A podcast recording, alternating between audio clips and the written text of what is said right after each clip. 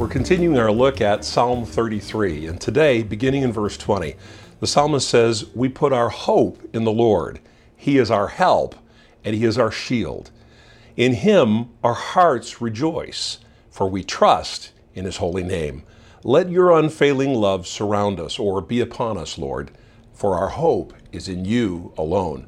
Did you hear all of those words that the psalmist is describing for us about God and how we can relate to Him? Help, our shield. We trust in His name. Our hope is in Him alone.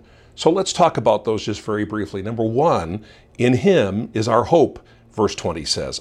In fact, in the King James, it says, not that just we hope in Him, but it says, our soul waiteth on the Lord. You can rest in the Lord today and let your hope be in His goodness and His righteousness. Our soul anticipates the fact that He will deliver us and heal us and provide for us because He's faithful.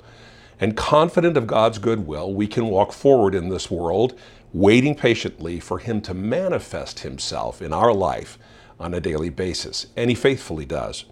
Number two, He's our help, which basically means He's our helper. We don't walk through this life alone, but we have help. The Lord helps us on a daily basis. He's the one who helps. It goes on and says He's also our shield. And shield is always a metaphor for the power of God and the protection of God in our life. And because of that, then it goes on and said, He's the one that we trust. Now, I'm a Chicago boy. I'm used to locking the door behind me whenever I come or go in the house. It's just something you do when you're in the big city because you never know when someone might want to come in behind you. It's just something that you do. We can do all that we want to do, and I can lock the door, but I can't put my trust in that lock because there are people who know how to pick that lock and people who know how to bypass alarm systems, and there are people who are bent on no good. And so my trust cannot be in the locks on the doors or in the alarm or in the police or in the army or in our economy or in any of those things. Our trust needs to be and can be because of his faithfulness in the Lord. We trust in his name, the Bible says. His name is basically a representation of his power and his character. When we speak in the name of the Lord, we're speaking in the name of all of his attributes and all that he is, and we can trust in his name because his name is power, his name is faithful, his power and his character are for us.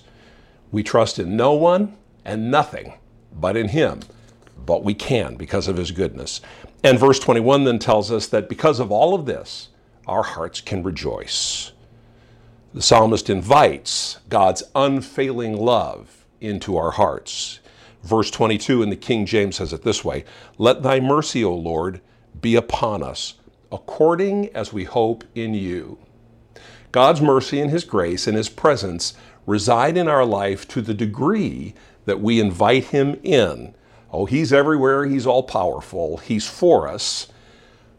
But as we meditate upon His name, as we meditate upon these attributes of Him, we find our hope in Him. And as we place our trust in Him, his blessing grows his, and his presence grows even greater in our lives.